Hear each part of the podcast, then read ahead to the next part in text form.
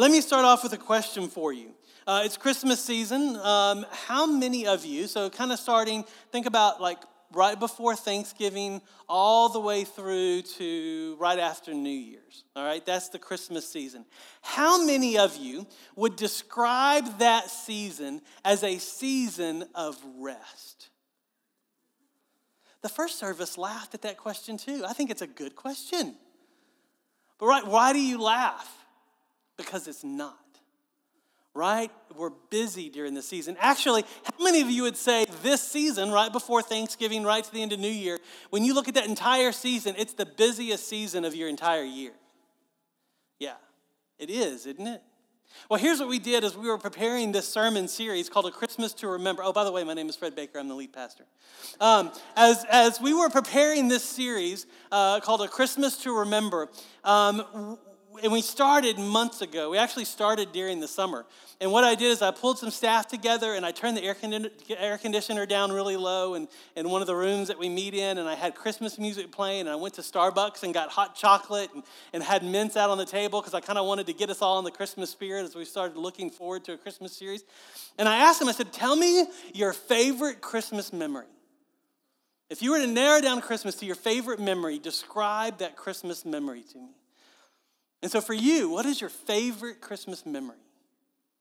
And I bet it's similar to what we shared at that table. All of us had this moment where we described, whereas usually on Christmas Day and presents had already been opened and kids were playing, there was the smell of good food cooking in the air or good food already on the table. The family was gathered together and it was just good. And there was joy there, there was contentment there, there was peace there, there was rest there. Usually it involves sitting in that comfy spot on the couch with your comfy slippers on, feet propped up. And that's what a lot of our Christmas memories were. And we had the thought, we were like, what if we could take what was true about that moment of Christmas bliss and make it the entire season? That way? What would that be like? Well, that would be a Christmas to remember, wouldn't it? And that's what started this whole series, and, and, and, and, that's what we are going to see today, because this Christmas, we're wondering if there's a way to do the Christmas season the same way we do that favorite Christmas moment. Because we believe that if we can, it will give us a Christmas to remember. It's so why last week Josh Montgomery talked about contentment. Because in that moment, there's contentment, right? All is right in the world. Credit card bills hit next month. Right now, all is right in the world. And, and Josh did a great job of saying that how our contentment is contentment is because it is only anchored in Jesus. Because he shared this great story about the one thing that he wanted for Christmas was Castle Grayskull, right? The He Man Castle Grayskull, and he got it. And for four hours, he was so excited until what happened? He met Optimus Prime at his best friend's house. And all of a sudden, Castle Grayskull wasn't as good as it used to be. And he told us that in Jesus, that doesn't happen. Our contentment rests in Jesus. Well, today, here's what we're going to see. Today, we're going to see one more way to stretch this great moment into a great season. Um, because today we're going to see that in this, in this Christmas to remember, we can actually have our best rest. That in this season, even though all of us said that this is the busiest season of the year, there is actually a way that even in this busiest season of the year to have a great and best rest. Today, we're going to see a kind of rest uh, which is good, but then we're going to see a kind of rest which is best in Matthew. So we're going to be in Matthew chapter 11, verse 28 through 30. If you want to use one of the Bibles in front of you, it's on page 676. Um, if you want to use your phone, uh, you can download the Bible app click on events, go to Fellowship Asheville, and click on that, and, and, all these notes and points will be there as well. As you're turning there, let me kind of tell you a little bit about the book of Matthew uh, that you're turning to. It's in the New Testament, it's the first book of the New Testament, and the writer of this book, it was actually a letter that was distributed to churches. The writer, guess what his name is? Matthew, that's right. His name is Matthew. And, and as you read the book of Matthew, you, you kind of find out more about who he is. And Matthew was a guy who was a tax collector. And, and uh, even though that might even give us chills down our spine, if you were in ancient Israel, you wouldn't like Matthew much at all. Because what Matthew's job was is, is you had this nation of Israel uh, where Jesus is from and, and, and where he did his ministry. And at that time, Israel wasn't ruling itself. Rome was ruling over Israel. So it'd be like us as Americans having Great Britain rule over us again, right? That's the way Israel was. And Matthew worked for Rome, collecting taxes from his fellow brother and sisters of the Jewish nation, of the nation of Israel. Now, what was common with tax collectors, and it appears that Matthew did this a lot, is that not only would he collect the required taxes, he would collect a little bit extra for himself. Because Rome didn't care how much he collected as long as they got what they were supposed to get paid. And so a lot of tax collectors were very wealthy because they basically stole money from their own people, and that's why they were despised. Well, that's who Matthew is until he met this guy named Jesus. And Jesus called him to a greater standard, and Jesus said, Come, follow me. And Matthew did. And when he did, he stopped becoming a tax collector and started becoming a Jesus follower. And what he wrote this letter for, what he wrote the book of Matthew for, is because he wrote it to other Jewish people because he wanted them to know that the Jesus he followed was the Messiah they were waiting for. That the Jesus that he followed, the Jesus that he wrote about, wasn't just the Messiah they were waiting for. This Jesus is actually the Savior for all people. And what we're going to see is what he wrote was that in this Jesus, we can find rest. And not just rest, but that this Jesus gives us our very best rest especially during this Christmas season. We'll look at verse 28. In the first three words, you'll notice if, if you have a red letter edition, these are all red letters. So Jesus is speaking and he says, Come to me. Now, now the reason he says this, he, he is speaking to a group of people. And it's a very unique statement made by Jesus. And, and, and what he's doing is he's just finished doing this road trip, right? Where he has his disciples with him. And what he did is he went to all his disciples' hometown, right? And, and, and as he was there, he was preaching the gospel and he was telling them that he is the Messiah and he was saying that he's the one that has come to fulfill the prophecies. And what he's telling this group of people that he's talking to is that when he made that road trip, some cities believed him. Some cities believed that he was the Messiah and some cities didn't. In the cities that didn't, God's judgment was still resting on them. All right, and so what he says when he says, Come to me, I want you to put this frame around this statement that's called judgment. All right, and what judgment is, judgment is, is a declaration of an opinion. It's a declaration of a verdict. When you're in a court and a judge makes a statement about you, it is a binding statement. If the judge says you are guilty, then guess what? You're guilty. If the judge says that you're innocent, guess what? You're innocent.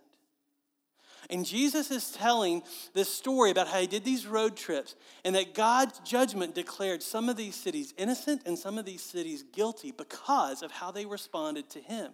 And so, what he does is he tells the story of going to these cities, and some of them are, are, are, are free and some of them are still under judgment. And then he turns to the people that are listening to him and he says, Hey, come to me.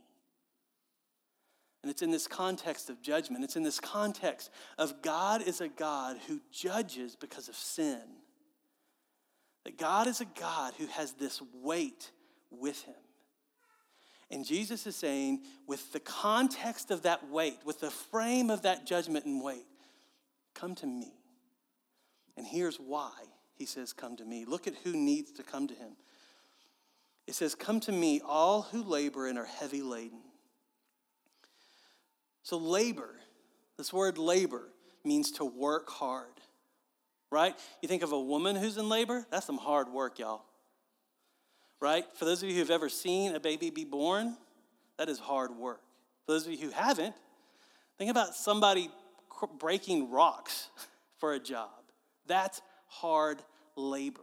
Labor means hard work. Heavy laden, what heavy laden means is that they have hard work to do. And so, what Jesus is saying, he's saying, listen, in this context of judgment, if, if, if, if you labor and are heavy laden, in other words, it's you who have hard work and you who work hard, I've got something better for you. I've got something better than the hard work and I've got something better than working hard. Now remember, Jesus isn't talking about their job. He's talking about judgment. And so let me tell you what this feels like. So, for you, if you're sitting there and you're listening to Jesus and he's talking about judgment, what you feel is you feel this weight, you feel this pressure of, I've got to perform to make God happy. That's the way this works, right? I've got to go to the temple and do this. I've got to make these sacrifices. I've got to give this money. That's how this works to make God happy. The problem is, what Jesus is saying is that actually that is the hard work of working hard, is trying to make God happy, trying to get God to give you a favorable judgment. And that's why he says, Come to me, because there's a better and there's a different way. You see, he's saying you've been working hard at the hard work of trying to avoid judgment, of trying to change God's opinion of you, of trying to please God, of trying to get this favorable judgment for him. But he says, I have got some good news for you. Come to me. He says, Are you trying to stay away from God's judgment? Then come to me. And what I love about this is he doesn't give a qualifier. He doesn't say, okay, if you're, if you're uh, five foot eight and higher, come to me. If you've been a good Jew, come to me. If you've been a good Gentile, a non Jew, come to me. He says, if you're tired of working hard at the hard work of trying to make God happy, come to me. And look at what you do. Look, look at when you do, look at what happens. The rest of verse 20 says, Come to me, all, all who labor and he- are heavy laden, and I will give you rest. He says, So come to me. If, if you're tired of trying to please God, if, if you're try, tired of trying to do enough so that God won't judge you, so that He will declare something favorable about you, that He will look at you and say, I love you. And not only do I love you, I like you. And if you've been trying to, to do the song and dance to get that kind of response from Him, Jesus is saying, All you have to do is come to me and you will rest. And that weight will be lifted. Now, many of you know what I'm talking about because every week here we preach the gospel, the good news that Jesus died to lift the weight of your sins, to take them away so that you can have this good and right relationship with the God who loves you. There is a yellow jacket up here or something. With the God who loves you uh, and the God who made you, that is our gospel. That is our good news that you don't have to perform to earn God's love, that it is found in Jesus. That's the gospel. And that He's provided a way for you. He's provided a way for those who listen, who are listening to Jesus speak, to, to have this favorable opinion of God bestowed upon them. And by this coming to Him, by, by us coming to Jesus, we get this rest. This word for rest that he uses he uses an agricultural term that means to let a field to let a field rest the way they would do their agriculture is they would take a field and divide it into sections and, and every year they would let a section of that field rest um, and then they would work and plow and all the other all the other fields all the other sections of the field. And, and so jesus is using this word the image is there are certain fields where the work is hard and there's a lot of work to do. I mean think about farming and think about all the great equipment we have to make farming easier and it's still hard work right? In ancient Israel, it was really hard work, and those, those fields had to be tilled and, and maintained, and then harvest would come. But yet, there was always one field where there was no work going on, there was rest. And Jesus says, I will give you that rest. I will give you the ability to stop trying to earn God's favor. I will give you this rest. And so Jesus is saying, Come to me if you're overworked from avoiding judgment, and I will give you that rest. And after this rest is replenished, look at what happens when you come to Jesus. When, when Jesus says, Come to me and I'll give you rest, and you say, Okay, I'm here. Look at verse 29. He says, Take my yoke upon you. Now, a yoke was this wooden device that they would attach to two animals.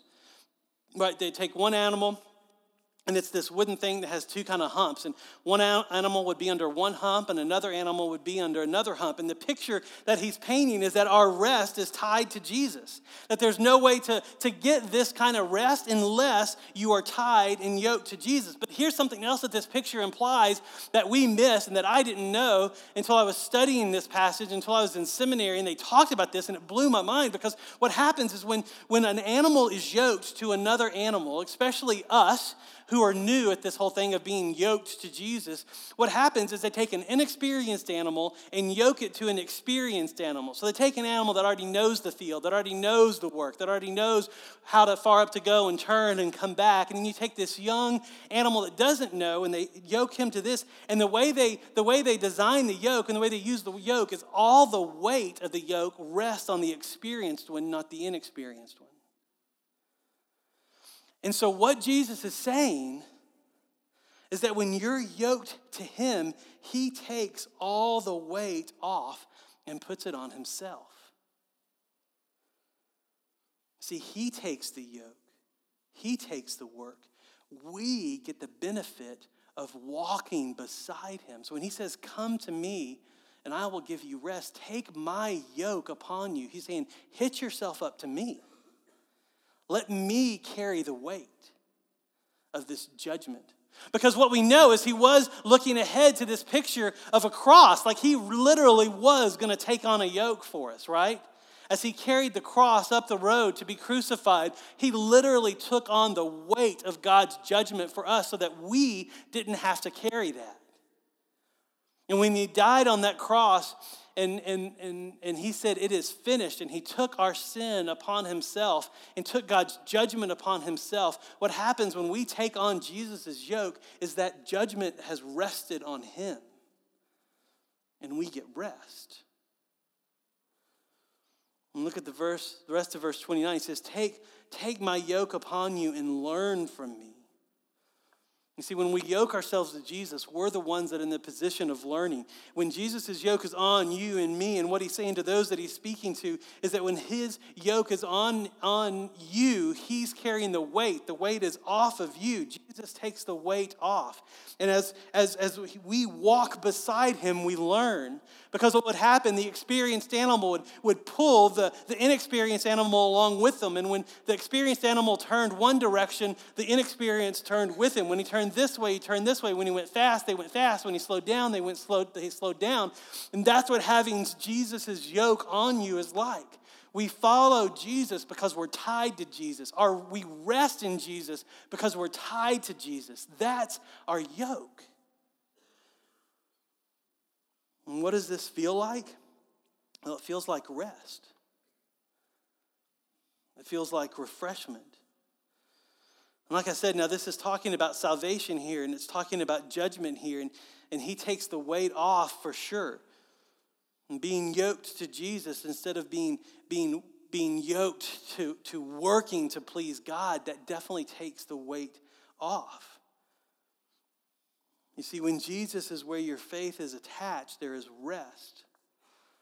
But if your faith is attached to anything else, if that judgment is attached to anything else, to good works, doing enough good stuff to please God, if it's attached to, to good behavior, like being a good enough person, really our rule is not being a bad enough person. That's kind of our standard, right?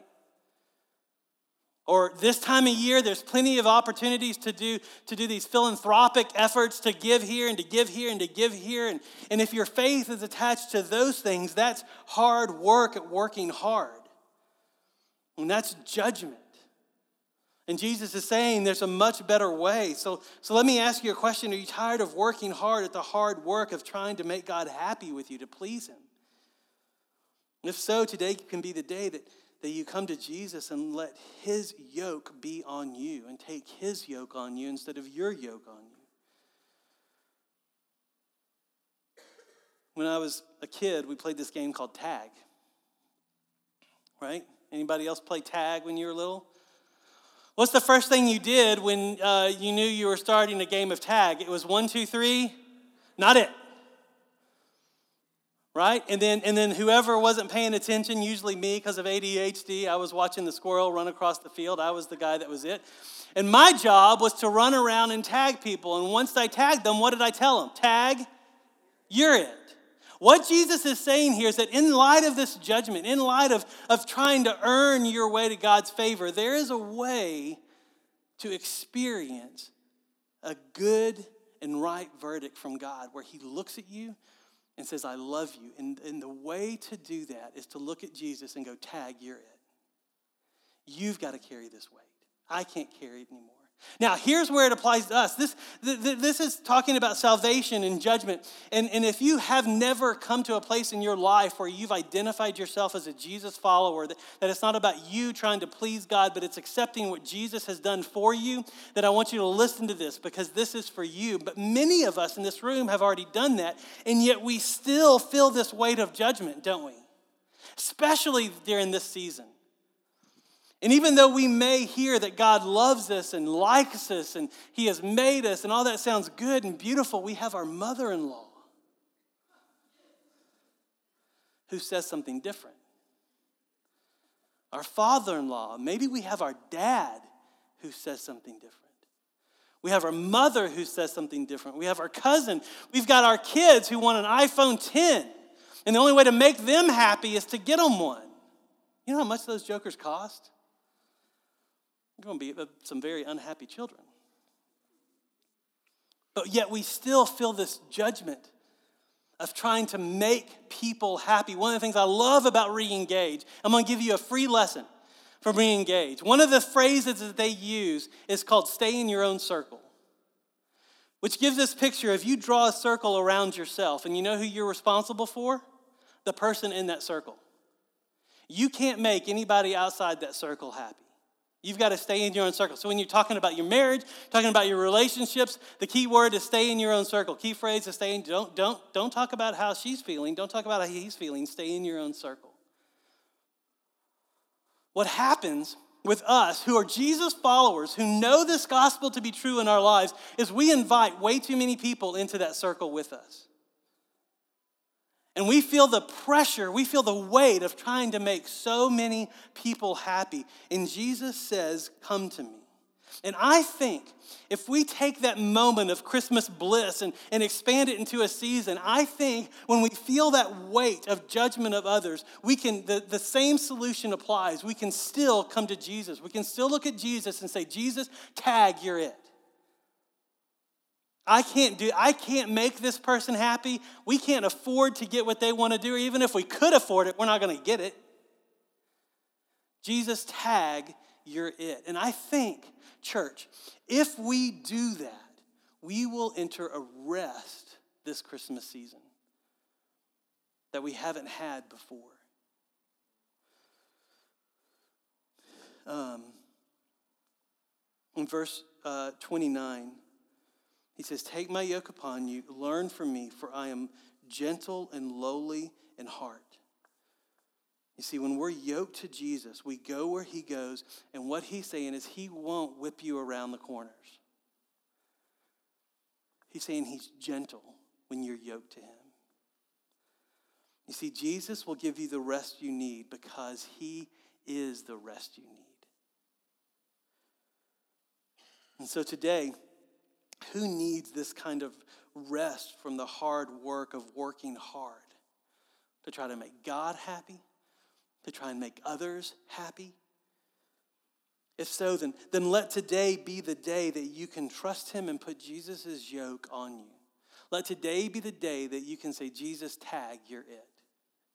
I can't do this. Mm, Jesus, you are my rest. Jesus, I come under your yoke. Jesus, you take away my sins and you give me rest. Because look at what happens when you do. We know He gives you rest, but look at this because this is this unexpected, this is our best rest. Look at what happens in the rest of verse 29 and you will find rest for your souls. So, what happens? Notice in the previous verse, Jesus gives you rest. The hard work is over. But what happens here is it says, You will find rest. You see, when you come to Jesus and, and you put his yoke on you, And you find that that's refreshing, and you find that there's this rest there. That you don't have to work hard at pleasing God, that because of Jesus, God looks at you and says, I love you, I'm proud of you. And one of the things that I love the most is that Jesus says, I like you. And you realize that when Jesus has done that, that's restful, but, but something else happens. You get rest, and then you find rest. And this word find that Jesus the same word he used in another story where this guy was walking through a field and he was just kind of following the, the trail through the field and he, and he tripped over something.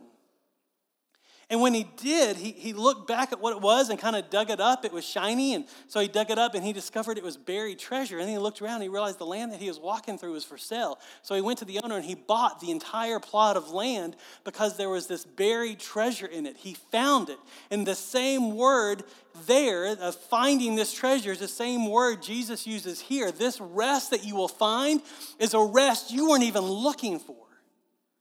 This best rest for this season, when you come to Jesus and you take his yoke upon you, there is this, ah, this, this, this freedom that comes with that. But then, as you walk along with Jesus and you learn to turn right when he turns right and turn left when he turns left and speed up when he speeds up and slow down when he slows down, all of a sudden you've discovered something that wasn't there before, and it is this deep rest. And notice where this verse says this rest is it's in your soul deep.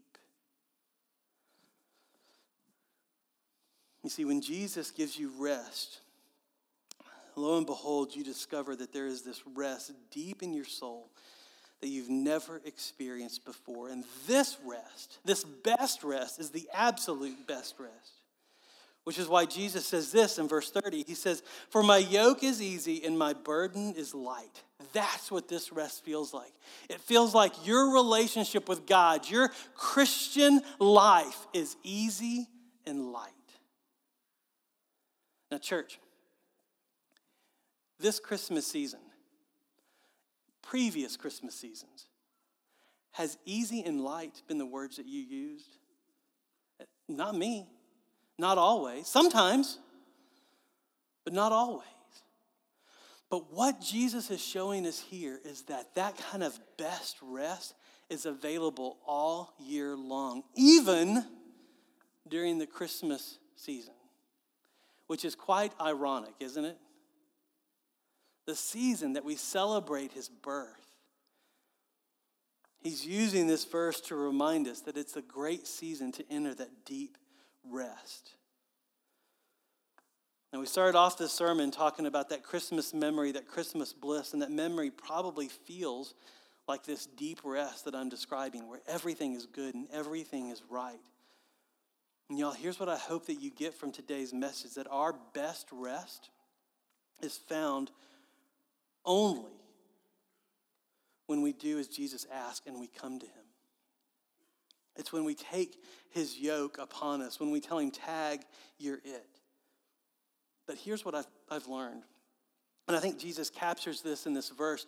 This taking his yoke on, this, this saying, Tag, you're it, may require something from you.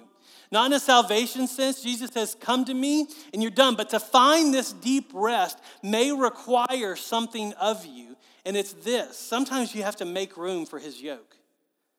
And here's what I mean by that Sometimes you have to make room for rest. Right? You have to make room to be able to enter this rest, to, to enter this relationship with Jesus, to, to focus in on this relationship with Jesus. And so, this Christmas season, what would it look like for you and I to experience this rest? Um, here at Fellowship, we give uh, all of our pastoral staff a sabbatical. Once they've been here for five years, you get a three week sabbatical on top of your regular vacation to rest, to enter into that deep, abiding rest with Jesus. In my life, there's all these faucets, there's all these spigots that are on, all, all a, a lot. And for me to enter that rest, I have to turn them off. And having a sabbatical, this was, I just finished up my second sabbatical since I've been here in Ash, well, since I've been in ministry for 20 something years. I, I just finished up my second sabbatical. And, and what I've learned is that even during a sabbatical, I have to turn stuff off to be able to hear Jesus. One of the ways I do that is I, I didn't check email until after I had spent time with Jesus. I didn't go to Facebook until after I had spent time with Jesus because Facebook will, it's like a black hole of time. I get on Facebook, I just need to message somebody real quick. Just ask them a real quick question, just instant, you know, direct message them. 30 minutes later, I'm looking at somebody's puppy and commenting on it. I have to turn that off so that I can rest with Jesus. My phone, I don't get any notifications on my phone. I, my phone is for my convenience, not yours. No offense. But when I open my phone and look at my messages, I'll address them. I don't need the notifications reminding me when I get messages and when I get emails and, and all that stuff. Because I want to make time to be with Jesus. So maybe for you, there's a faucet you need to turn off.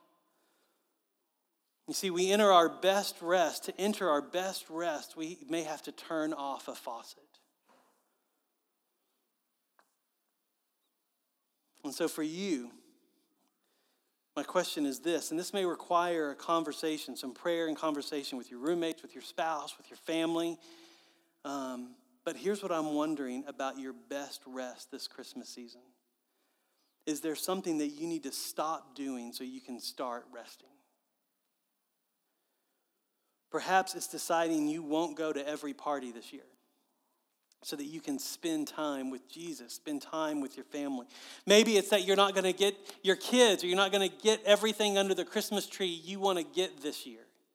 So you can spend less time shopping, spend less money on it so you're not stressed out about when the credit card bill hits. Maybe it's a cash only Christmas for you this year. Maybe it's to actually take those vacation days that aren't going to roll over.